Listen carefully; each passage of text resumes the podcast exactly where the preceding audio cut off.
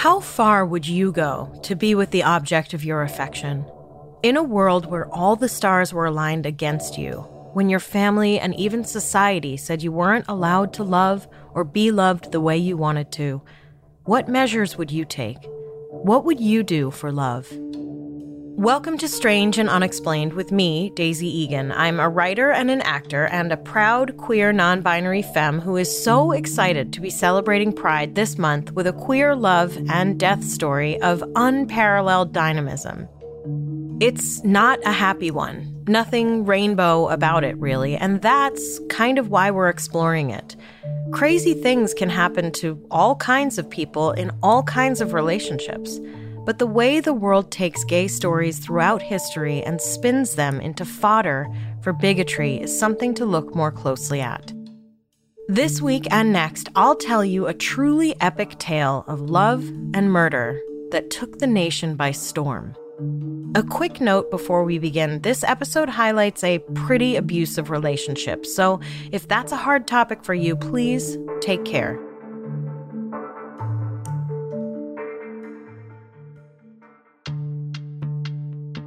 On January 26, 1892, the New York Times ran a front page story with the headline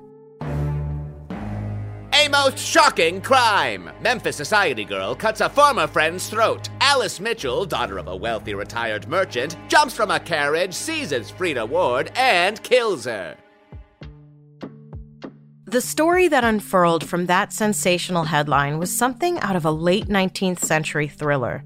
19 year old Alice Mitchell, riding in a carriage driven by her friend Lillian Johnson, spotted 17 year old Freda Ward and jumped from the carriage. Alice approached Freda, slashed her throat, and jumped back into the carriage, exclaiming, Drive on, I've done it. Freda died before authorities could get her to a doctor, and Alice was arrested later that day at her home. This horrific scene didn't take place on the mean streets of New York City, but rather in Memphis, Tennessee. It may seem odd that such a story would run on the front page of such a prestigious newspaper, but it wasn't just the New York Times. The story quickly grabbed the entire nation's attention and was covered heavily by all the major papers of note. The Times article stated, quote, It is alleged that Miss Ward had made remarks of an uncomplimentary nature regarding Miss Mitchell, and this is supposed to have been the cause of the tragedy. End quote. Was this what everyone across the nation was so taken by? A schoolgirl squabble over some rude words? Just two paragraphs after citing hurt feelings over an insult, the article went on, quote, Tonight the murderess made a singular statement. It was that she loved Freda desperately, better than anyone in the world, that she could not live without her, and that long ago they'd made a compact that if they should ever be separated, they should kill each other. When she found that Josie, Freda's sister, had forbidden Freda to speak to her, she knew of nothing else to do but kill her. The girl is regarded as demented. End quote. Now, no offense to the editor at the Times in 1892, but any editor worth their salt should have read that piece and said, which was it? Hard feelings over insulting words, or the death pact of two young lovers who both happened to be women, one of whom was demented? And here's the thing this one article will serve as a template for how this story was framed and how Alice was portrayed in the media and in popular opinion. Despite her own confession and explanation, most people could not accept that what Alice said about herself and her own experience was true. Either that, or they had to find a way to make her experience fit into their own worldview, insisting that the only thing that could justify one woman loving another so much it drove her to murder was that she was insane. But was it that Alice was actually insane, or was she driven to insanity by a culture that wouldn't let her be who she was? Let's rewind a bit and try to figure it out. Alice Mitchell and Freda Ward were born two years apart in 1872 and 74 in Memphis, Tennessee. By all accounts, Alice was serious. She liked sports and preferred the company of other girls, while Freda was more carefree, flirting with boys and dreaming of one day becoming an actress. Both upper middle class girls, they met at the Higbee School for Girls and formed an extremely tight bond. In a 1993 article for the Journal of the History of Sexuality, author Lisa J. Lindquist wrote that it was not uncommon for Victorian era girls to, quote, sleep together and profess their love for each other in letters and diary entries. And TBH, at first I assumed she meant sleep together as in sleep in the same bed, not like sleep together, sleep together. But in the very next paragraph, she writes, in a gender system predicated on the separation of men's and women's worlds, women developed deep, intimate relationships that were both sensual and emotional in language and content.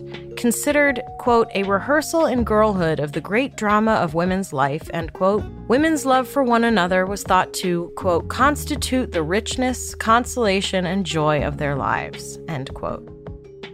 Side note, what does that say about women's love for men at the time? So, uh, I guess it was just a common everyday thing that female friends would hook up, and everyone was just like, huh, girls will be girls. In fact, there was even a term for it. Two young women carrying on like a pair of lovers were said to be chumming. Whatever makes you comfortable, Jim. You can bet boys were not afforded the same freedom. To be clear, I'm not suggesting that female friends don't have lots of sex these days, too. We just no longer chalk it up to rehearsal. At least those of us with half a brain don't. These kinds of friendships were so common that Freda's older sister Josie had a similar one with a girlfriend of hers as well. It's worth noting that Freda went by the nickname Fred and Josie went by Joe. And you know, if this were a Louisa May Alcott book, the two women named Joe and Fred would be the pants wearing, baseball playing, I ain't never marrying no fella type of gals. You know what I mean? Of course, they would inevitably end up properly tamed by the right fella and make proper women of themselves. Incidentally, I wonder if Alcott's first draft of Little Women didn't end up with Jo getting married. Hubbub, hubbub, hubbub, hubbub. Come now, I can't sell a book with a female character who chooses not to marry. I would have bought that book, I'll tell you what. As it is, Jo March's marriage to What's His Face always felt like a betrayal. Anyway, back to the nonfiction girls who were definitely just friends who made out all over the place. It does seem like anyone paying attention should have known that Alice and Freda weren't just rehearsing, but were about as hot for each other as two red blooded teenagers can possibly be. By most accounts, they were sort of all over each other all the time. And then, in 1890, when Freda was 16, she moved with her family to Gold Dust, Tennessee, about 80 miles up the river from Memphis. Alice was devastated by the move, but the two sent regular letters filled with declarations of their love and fidelity. Unfortunately, it seems that most of the letters between the girls have been lost to time, and the only ones that survived are from after the relationship began to deteriorate. There is one, though, from Alice to Freda that ends this way I have a rose for you. If it is not withered by the next time I see you, I will give it to you. I have been trying to get one for a long time. It beats all other roses.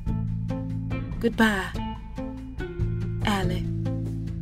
Alice first visited the wards for three weeks the summer that they moved, once again, apparently spending the entire time physically entwined with Freda. In February of 1891, Alice, now 18 or 19, sent a letter to Freda asking her to marry her. Freda's answer was yes. Alice asked her two more times over two subsequent letters. Freda said yes to each proposal. Despite having her proposal accepted three whole times in the span of a couple months, in June of 1891, Alice wrote to say that she expected Freda to stick to her word, and if she didn't, she would, wait for it, kill her. Sigh. And look, it's impossible to know how Freda truly felt. She was only 17 at this point, and sure, she and Alice had been special friends for a few years, but young people's minds change in the blink of an eye. And 80 miles is a long distance to sustain a young heart in love, especially without the benefit of phones or FaceTime. Indeed, Freda admitted to Alice that she was dating two other people, both men. And this wasn't the first time Alice had threatened violence. In fact, once when Freda was visiting Alice in Memphis, where they shared a bed, she woke up to find Alice holding a bottle of laudanum that she was trying to figure out how to get into Freda's system. Instead, the next day, when they were saying goodbye, Alice declared, Marry whoever you want, and she downed the bottle herself. It's a safe bet that Freda probably felt pretty trapped by the woman who was clearly not going to let her go without a serious fight. In June of that same year, 1891, Alice visited Freda again, this time with an engagement ring, which Freda accepted. But, of course, it was nowhere near legal for two women to marry. So the plan was for Alice to assume a new identity as a man named Alvin J. Ward. They would elope and then run away together. Alice would live as Alvin, Freda as her wife, Mrs. A.J. Ward. Alice offered to grow a mustache if Freda wanted her to. Apparently, she planned on doing this simply by shaving, thus encouraging the hair to grow. Hey, if it works on legs, why not the top lip? And I think if you ask any trans masculine folks, they'll break the news to you that that is, unfortunately, not how facial hair works. Also, to be clear, no one really knows where on the spectrum Alice's identity fell. Anyway, the point is, Alice's love for Freda was so intense she was willing to change her appearance and life in order to be with her. But, as we all know, just because a love is intense doesn't mean it's healthy. And the lengths Alice went would intensify into what can only be described as abuse.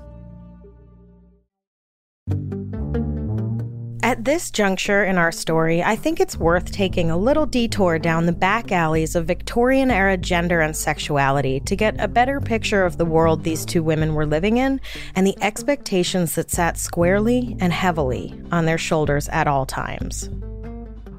It should go without saying that though LGBTQIA plus people and gender nonconforming and non binary people have always existed throughout the entirety of humankind, these were concepts that were not just frowned upon, but largely pathologized and illegal in Western culture for most of our illustrious history.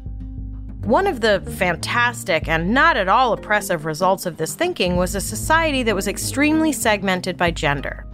As author Lisa J. Lindquist put it, men operated in the public sphere of business and politics, while women remained largely in the home, creating a haven for men and preserving the ideals of morality and civilization that men had to forego in public.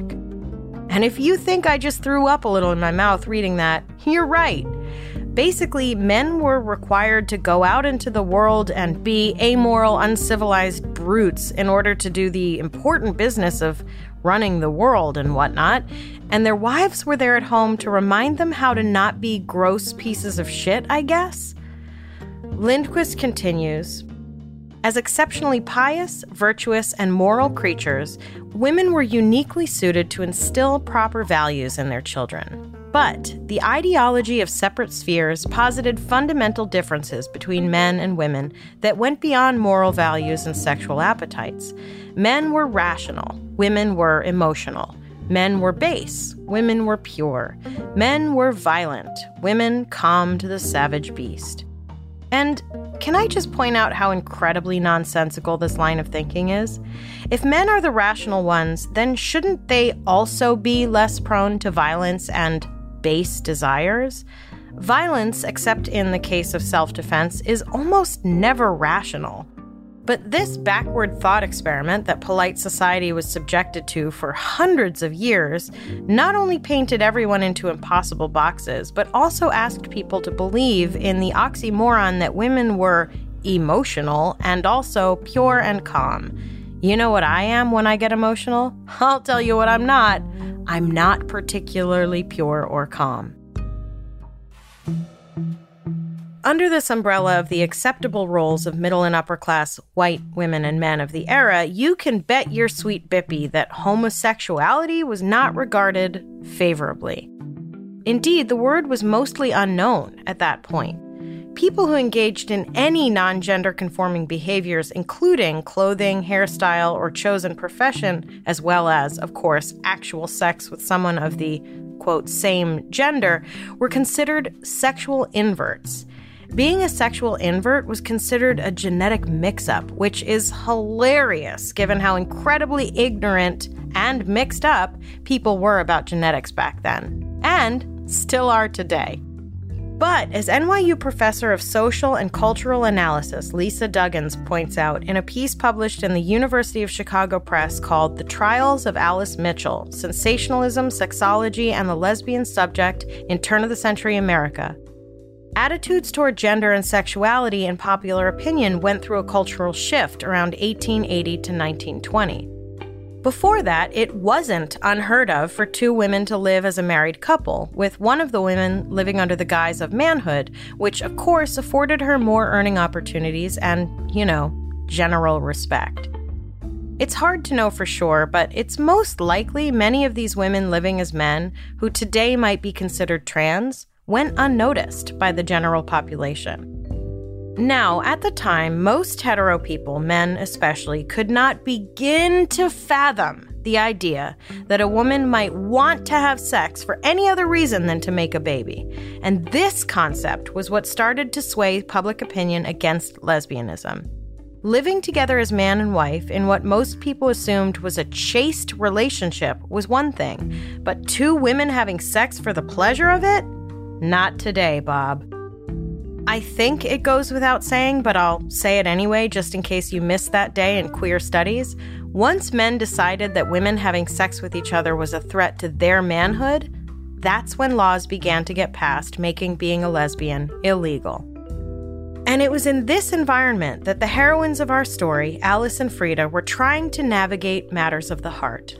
Not exactly the most nurturing and supportive place to try to make a healthy relationship flourish. Added to the outward pressures of society, for Freda, there was also the matter of Alice's growing possessive behavior and jealousy. The very same month that Freda accepted Alice's ring, albeit under literal penalty of death, someone else had come knocking on Freda's door. Someone mainstream society would have considered the person Freda had spent all that time with Alice rehearsing for. I couldn't find many details about Freda's new suitor, Ashley Roselle, and frankly, it doesn't really matter. The only thing we need to know about Ashley Roselle is that he was a man. Apparently, Freda gave Ashley a picture of herself, and this was enough to send Alice over the edge. And I have to say, I sort of understand. I wouldn't be thrilled if I found out my betrothed was giving pics to other potential mates either. And while I'm sure the picture was just a sepia tone tintype of Alice from the shoulders up, she might as well have DM'd him a nude. People didn't just airdrop pics willy nilly back then. You may be wondering how Alice even knew about what was going on between Freda and Ashley. It turns out Alice, as though reading from a book called How to Be an Abusive Partner, had recruited some of Freda's friends for information. In her book, Alice and Freda Forever A Murder in Memphis, author Alexis Coe claims that when Alice visited Freda in Gold Dust, she recruited as many of Freda's friends and neighbors as she could in order to get info on Freda. She writes, quote, in Memphis, Alice exploited chance encounters with people who knew Freda for potentially damning scraps of intelligence. There was no guile in her investigative approach, no attempt at artifice or reserve. She openly advanced on anyone who might have information. End quote. In other words, Alice was using Freda's community against her, a classic abuser's tactic. Incidentally, Alice had also expressed her dislike of Freda's desire to be an actress, to which Freda replied, Sweetheart, I'm not half as crazy to go on the stage as I was. When I marry you, I will be happy and satisfied without going on the stage. And if you don't recognize that as a pretty standard abusive relationship dynamic, congratulations. You clearly don't consume too much true crime stuff. Anyway, Alice found out about Ashley through her network of informants, and she wrote to Freda to put the kibosh on that shit right quick, in a letter I can only assume was filled with threats of one kind or another. Interestingly, Freda responded not by apologizing, but basically by saying, What can I say? I'm a terrible flirt.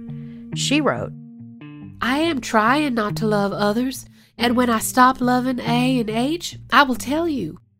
I know that you are awfully jealous, sweet, but try not to be. Alvin, please be perfectly happy when you marry me, for I am true to you and always will be forever. Many other women are not happy when they love others besides their husbands, but I will be perfectly happy when I become Mrs. Alvin J. Ward. Incidentally, H apparently meant yet another dude. This one named Henry that was also trying to woo Freda. And one has to sympathize with Alvin, aka Alice, here, telling the person who you're supposed to marry that you love two other people, but don't worry, I'll try to stop, and even if I can't, I'll still be happy with you, just isn't the most reassuring sentiment in the universe. It's important to remember that Alice and Freda were both still teenagers at this point, not the world's most cool headed, logical creatures, teenagers. It doesn't seem like Freda was taking her engagement to Alice tremendously seriously, unless she honestly thought polyamory was par for the course, which I can assure you in 1890s Tennessee, it most certainly was not. But Alice was hardly behaving in a respectful manner herself. I think it's safe to say at this point this was the very definition of a toxic love affair.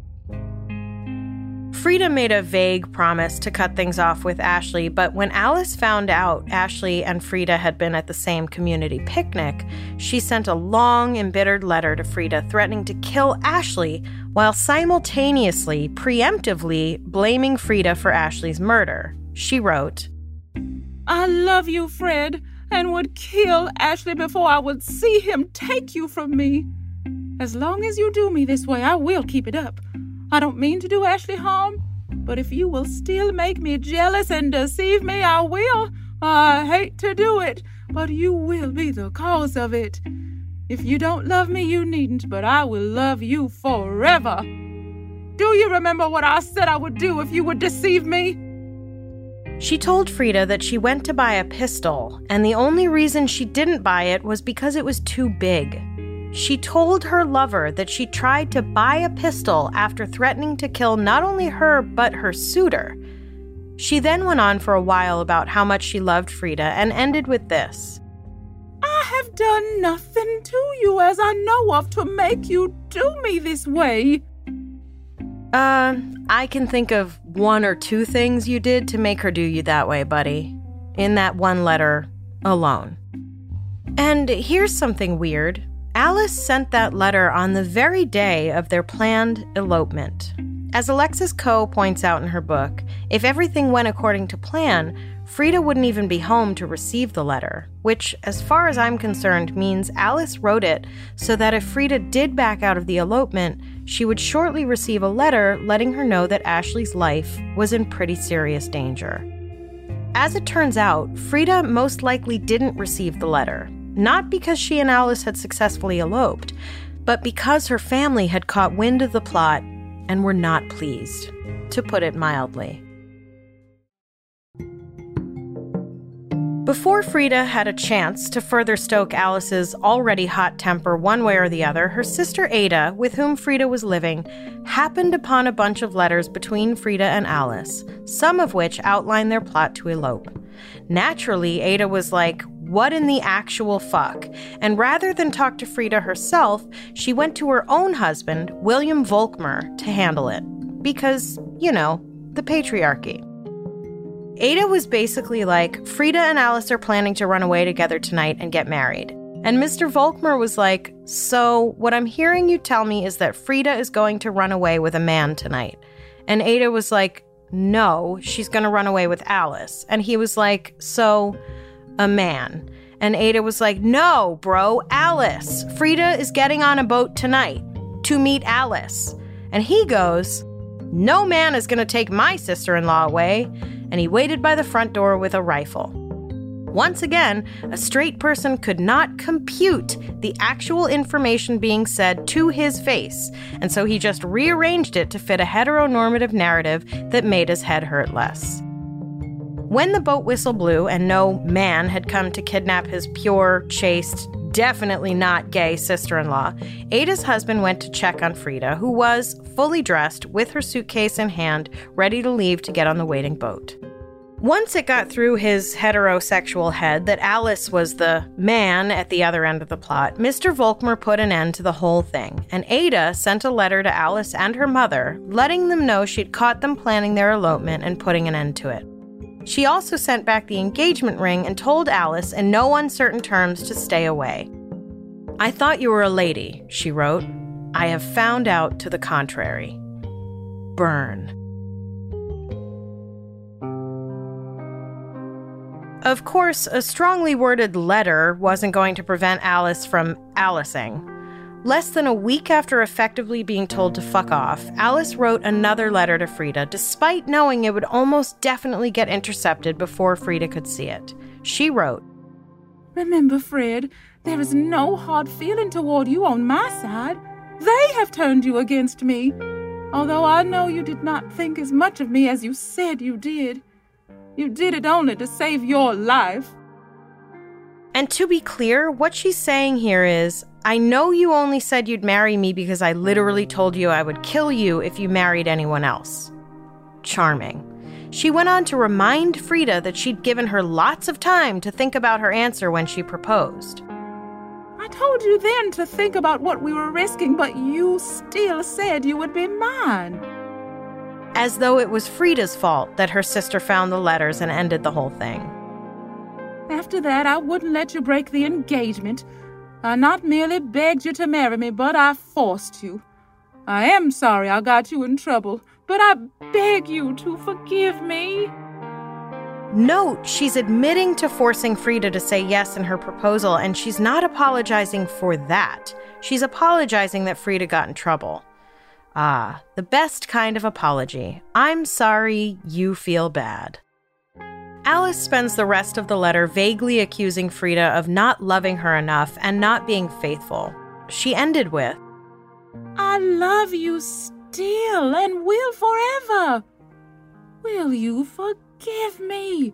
Please answer, and I won't write any more or have anything else to do with you for your sake. Yours forever, Allie. The message being the only way I'll leave you alone is if you engage with me again. Like, fuck off, dude. Freda didn't write back, most likely because she never got the letter. But it's safe to assume that she may have been relieved to have an excuse to not continue things with Alice. And of course, as promised, Alice wrote again only a couple weeks later, this time in a seriously unhinged letter in which she claimed that rumors had gone around that she had died. Though author Alexis Coe believes that this was a thinly veiled metaphor for their plan, which had been killed, and Alice's attempt to be like, hey, as far as I'm concerned, the rumors are wrong and our plan is still on. And she invited Freda to visit her in Memphis. Alice was most definitely deranged at this point and getting worse by the day. Apparently, she spent her time looking at whatever reminders she had of Freda and either crying or laughing. And, really bizarrely, in September of that year, she signed for the coal delivery to her house using Freda's name. It was around this time that Alice began carrying a straight edge razor in her pocket, just in case she ran into Freda. She also enlisted her friend and Freda's sister Joe's old chum, Lily, to write flattering, wooing letters to Ashley to try to shake him off Freda's scent. When that didn't work, she took to writing the letters herself. That didn't work either. And then, when one of the letters she sent to Freda came back with Freda's own handwriting on the envelope that read, Return to sender, Alice took it not as Freda once again rejecting her, but somehow as a sign that she actually did want to see Alice again. I'm telling you, this woman was unraveled. When Alice found out that Freda was visiting Memphis, she told herself the only reason Freda wasn't staying with her during the visit was because of Ada. Never mind that when Alice managed to track Freda down in town, Freda pointedly ignored her, even though Ada was nowhere to be seen. If Ada was the person keeping them apart and Ada wasn't around, what reason could there be for Freda to ignore Alice other than to again send the signal that she wasn't interested? And when Freda's cold shoulder wasn't enough to get the message across, she wrote Alice one last letter Dear Allie, I love you now and always will, but I have been forbidden to speak to you, and I have to obey. You say I am as much to blame as you are. If I have done you any harm or caused you any trouble, I humbly beg your forgiveness. Please don't let anyone know I wrote this. We go to Gold Dust this evening. Freda. But Alice knew there was no boat leaving for Gold Dust that evening and was basically like, oh, hell no, bitch, and wrote back to Freda saying she knew full well there was no boat and insinuated she knew exactly which boat Freda would be taking, and then she had the nerve to say this If you trouble me anymore, I will not only let anyone know, but I will send the letter to Mrs. W.H. Volkmar and something else too. Excuse me, girl? Who's been troubling whom here? And something else? That's not creepy or cryptic at all. I don't know about you, but I'm immediately thinking undergarments, body part, dead animal, homemade bomb. And so, knowing that Freda would be on the next day's boat, Alice Epistolary Harassment Mitchell enlisted Lily's help in driving a carriage to the dock with murder on her mind and her trusty straight edge tucked safely in her pocket. And that is where, stranger, I leave you until next week, when Alice will run her razor over Freda's throat, and despite telling the world she did it for love, no one will be able to believe her.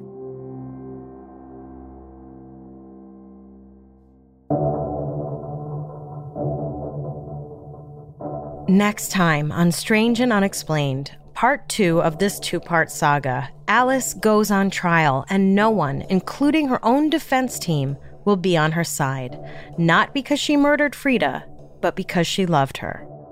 We have a lot of fascinating and bizarre stories to share with you this season, but we want to hear your episode suggestions as well. If you have an idea for something we should cover, whether it's a well known case or something that happened in your town that the world hasn't heard about yet, go to our website, strangeandunexplainedpod.com, and fill out the contact form. Strange and Unexplained is a production of the Obsessed Network and is produced by Becca DiGregorio and Natalie Grillo. This episode was written by me, Daisy Egan, edited by Eve Kerrigan, and researched by Jess McKillop. Our audio editor and mixer is Jennifer Swatek. Our voice actors for this episode were Ryan Garcia, Lauren Hooper, and Andrea Jones Sojola. Our social channels are run and managed by Amy Sapp. A complete list of our sources for each episode is available on our website. If you like our show, help us out by rating and reviewing us on Apple Podcasts. Follow us on Instagram and Twitter. We are at SNU Pod. And check out the Strange and Unexplained with Daisy Egan Facebook group to join in the conversation.